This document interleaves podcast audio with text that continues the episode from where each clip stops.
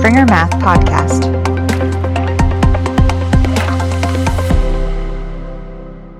In this month's podcast, our guest is Aslak Tveito, who is the Managing Director of Simula Research Laboratory in Oslo, Norway, and Professor for Scientific Computing at the University of Oslo. He serves also as Chairman of the Board of the Norwegian Defence Research Establishment. His research is in numerical analysis, scientific computing, and the electrophysiology of the human heart. He will be hosted by Martin Peters, Executive Editor, Mathematics and CSE at Springer Verlag, Heidelberg. Hello, Aslak. How are you? Hello, Martin. I'm fine. How are you? Yeah, I'm fine too. Thanks. Thanks a lot for participating in this interview. Yeah, thanks for having me. Thanks. And uh, to get started, uh, could you tell our listeners, uh, please, what is Simula Research Lab and maybe also what are its special features? Yeah, I can I can try to do uh, that. Um, Simula Research Lab was established 20 years ago, and at that time, um, in Norway, we had uh, universities, of course, and we had research institutes. And the research institutes were very much um, geared towards uh, industry and quite applied. Um, and at universities, of course, uh, a lot of the focus is on the students. So we wanted to try to make something in uh, between. So uh, we wanted to be able to do basic research at a research institute. And, and the most important thing I think we tried to accomplish was to really give people time to think really carefully about their uh, research and not be involved in in all kinds of other stuff, but really time to concentrate deeply on their research projects. Okay, I see. And um, you would say uh, after 20 years, it was a successful attempt to start something like that? Yeah, I think it has worked fairly well. I think the idea of of enabling people to concentrate completely on their research um, has been somewhat successful, but not completely successful because uh, also our researchers have to look for funding, have to uh, be part of some processes, but we really try to keep uh, keep the administrative burden and the bureaucracy as low as humanly possible. I see. Okay.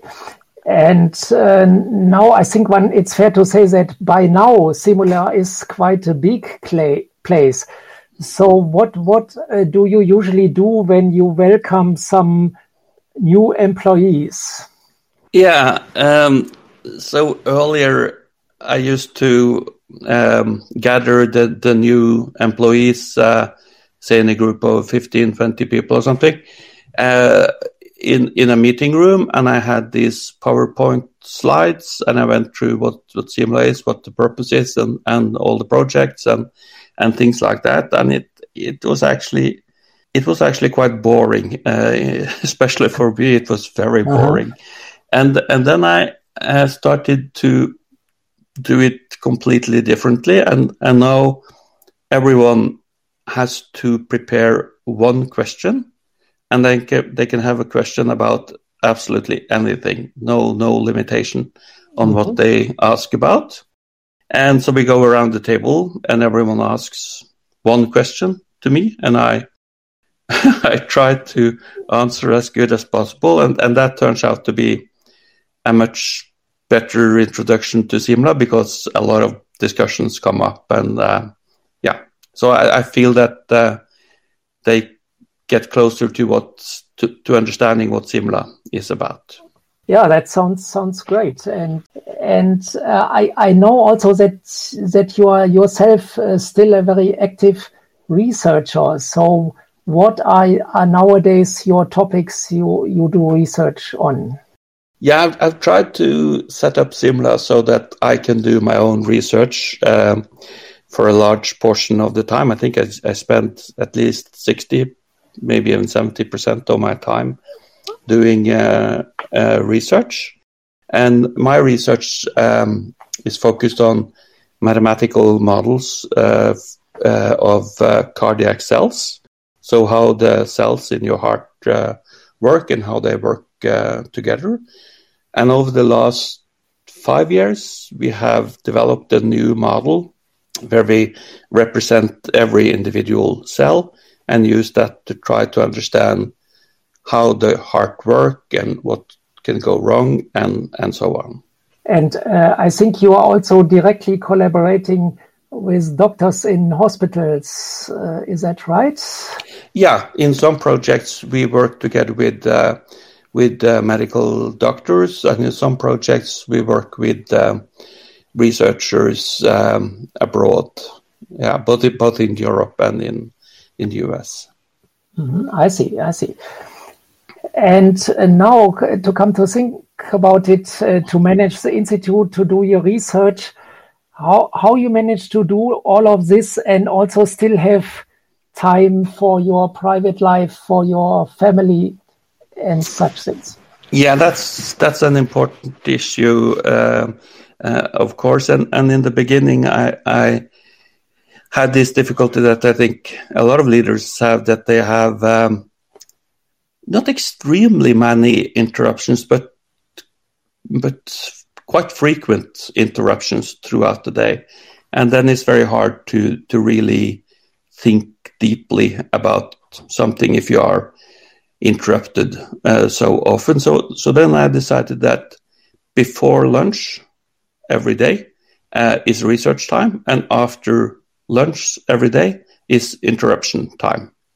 And uh, by that ridiculously simple scheme, I dramatically reduced the, the interruptions because before lunch it was completely quiet, and after lunch there was inter- interruption, but that that was that was fine. So so I've been able to to work uh, peacefully um, uh, after that. Also, I go to California two months every year, and then I I work uh, alone, and so so people at Simula are used to me being being away, so that helps too. Uh-huh. And when you go to California, your family goes with you, right? Yeah, Is yeah. That's right. Yes. Absolutely. Yeah, yeah. Okay. And uh, um, your main site is then in San, Di- San Diego. Uh, yeah. So yeah. we have a we have a great collaboration with the University of uh, California, San Diego, uh, especially with the Biomechanics Institute there. So we have a common PhD program with 10 PhD students that uh, spend half their time in Oslo and mm-hmm. half their time in uh, in La Jolla, San Diego. Um, so th- this has been going on for quite a while now, and every summer we have a a summer school. So that is actually going on um, on now. Right, right. And uh, one other thing that you have also at Simula that I remember is something called Gründergaragen. Yeah. So could you also say a bit what this is? Absolutely. Um, yeah. So we have tried to set up a place for startup uh, companies where they can sit in the middle of the research lab and um, be there absolutely free, no strings attached, no payments, no nothing. And they can sit there for one year. And after after the one year, we invest in some of the companies, and um, and of course some of the companies just leave or yeah uh, are not not successful. But up till now, we have invested in 34 startup uh, companies, and uh, and they grow faster than than Simula now. So so it's a lot of activities in in these startup companies. So one can also say that worked quite well then. Yeah, uh, especially when we established a, a Gründergarage in downtown Oslo. That was very popular and, and, and a lot of projects go on there. Mm-hmm, mm-hmm. And Simula itself will soon be moving to the center of Oslo as well. Is, is yeah, that that's that's right. Actually, in yeah, I think it's October 1st. Um, uh-huh. Then we will move to downtown um, Oslo from Fornebu. I see. Okay. And uh, now let's talk a little bit about uh, your way of managing the Simula Institute. What are your of doing this and how would you describe your style of management? Yeah, I have developed this uh, over a period of, of 20 years, so it has been changing probably, but I've been more and more um, uh, convinced that uh, I should uh, adhere to a very simple motto uh, concerning leadership, and that's delegate, leave the place, and applaud the results. And uh, that may sound simple and so on, but it's actually a bit more subtle than that. I mean, everyone that goes into management or a top management position learn that you have to delegate, and, and that's that's the simple simple thing. Uh, the much harder thing is to leave it, to leave the project, and and that's quite essential, because if you keep correcting your people all the time, they will become very unsure and they will come back to you all the time and ask for more details. And you will grow irritated, annoyed by this, and you will have far too much to do. And no one will really be very happy um, about it. So you have to leave it and you have to wait for the results. And then you will notice that uh, the, result, the result is actually quite quite different from what you expected because people have been working on this, thinking about this carefully, and and then you have to applaud the results. You have to be happy about it, or else they will be be back again uh, next time. So my motto is just delegate, leave it, and be happy about the result. And that simple scheme has given me a very quiet life um, as a leader. So I try to do it like that.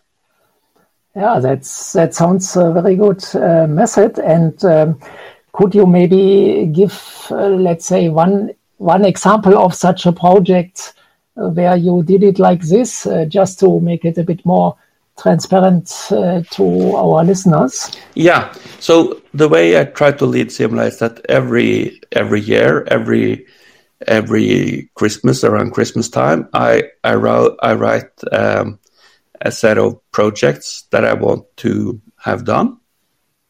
So um, everything that we want to to change uh, um, during that year, I write a brief description of, perhaps half a page, um, and uh, so I state the problem, I state what I want to achieve, and so on.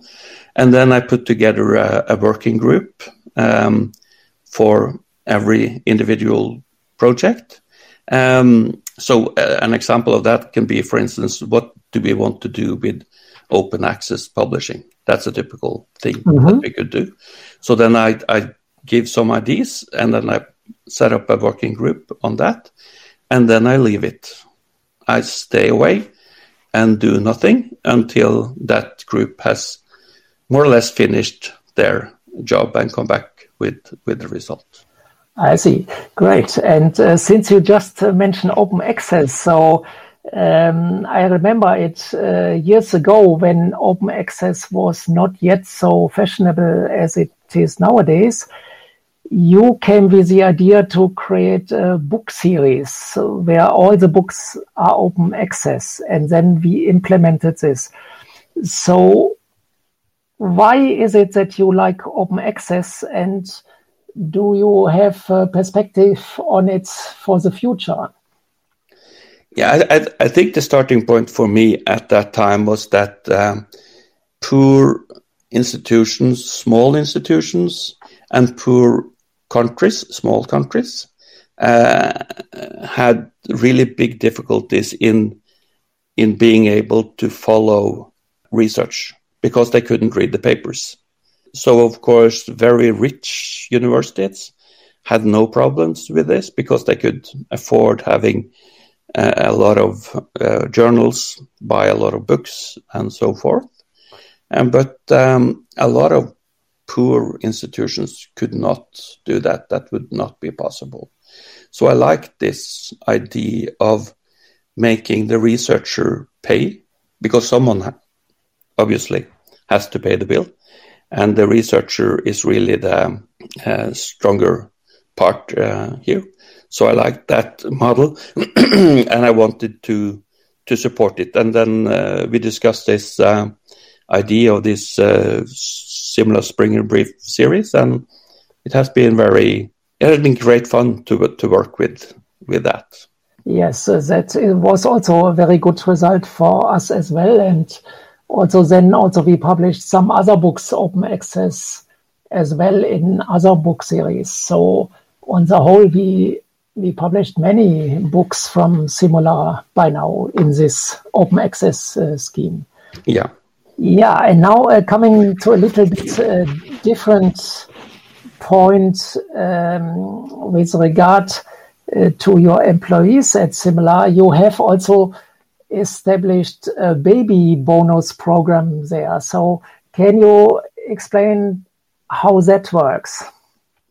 Yeah, I, I experienced many times that I tried to explain to younger researchers that it was perfectly fine to start a family while being a PhD or a, a postdoc or a young young researcher. But I always had the feeling that they didn't really believe me. They thought that I would like them to work like crazy all the time, uh-huh. and and that the family would be uh, not not a good idea. So so I was thinking about this, and then I come up with the idea. of Okay, let's give them a bonus. Uh, uh-huh. So we pay them twenty five thousand kroner, so two point five 2,500 euros mm-hmm. if they have a if they have a baby, and then we also extend their uh, contracts more than than we we used to do. So we really wanted to signal very strongly that yes, it is fine to start a family, and I think that message has come through. Yeah, very good. Very very interesting idea. Also, I think maybe that could be a model for other places as well. Yeah, and now um, let's talk a little bit about uh, also some other matters. So, what would you say? What are you not very good at? That's a, a very long list, you know. How much time do we have? Um, I'm, I'm, I'm, I'm, I'm really I'm really no good at programming. I never have been. Ah, uh, that is a bit surprising. yeah. yeah. So my my programs are very plain and simple and yeah, almost childish compared to uh, to the beautiful code created by by my coworkers. Um, and this is bad. this is very bad since programming is is at the very core of um, almost everything we do at um, Simula, mm-hmm, mm-hmm. Um, and I'm I'm not good at it. Um, also, uh, and this is probably even worse. Um, I'm not good at giving or receiving negative feedback. Uh, find find find it hard to criticize people if I don't like their performance. And I'm also not very happy when people criticize me. I have a I have a colleague and he claims that he is very happy when people criticize him. I find that very hard to yeah, that must be a rare case. I yeah, yeah, I think it's a rare case. So, yeah, yeah. Case, yeah. yeah, yeah. And and what makes you laugh? Actually, a, a lot of things uh, make me laugh. I think it's very important at the workplace to to see all the comedy uh, going on uh, on the workplace uh, and uh, try to enjoy that. And then also, I do you know Dilbert? A little bit. It's yeah, yeah the yeah. Cartoon, mm-hmm. cartoon, yeah, cartoon mm-hmm. about life mm-hmm. in the at the workplace. Yes, I, I read Dilbert every day mm-hmm. and it always makes me me smile, and every now and then it makes me me laugh. Um, so I love the Dilbert. Okay, great, great. And uh, now imagining the following you are sitting on a desert island somewhere. And uh, how could mathematics help you to survive there? Mm. I think the most most important thing is that uh, it would help me not get bored to death. Yes. Uh, yeah. So I think mathematics is always always a very faithful friend that you can always turn to, and uh, it can be of great help um, in many situations. For instance, if life is not so it's not so easy. Um, math is there, and you can always turn to it, and it's as friendly as as ever. And and I often, if I've been to a um, demanding meeting or something like that, I find it very um, relaxing to turn to mm-hmm. mathematics and play with the equations and yeah so not too much come out of that but but still i find it um, good to to to look at the equations and, and play with them. Yeah great. Yeah aslak uh, what advice would you give to young researchers? I think i think that the first advice that is that I think it's a good idea to stay in academia. If you love research or teaching uh, or both. Um, if you don't really like that, you, you should find somewhere else that is of interest uh, to you. And I don't think it is a good idea to stay in academia if you are primarily interested in being uh, a leader. If you become a leader in the mid 30s and focus entirely on that, then you're more or less gone as a researcher when you turn 40, and that's that's a bit early.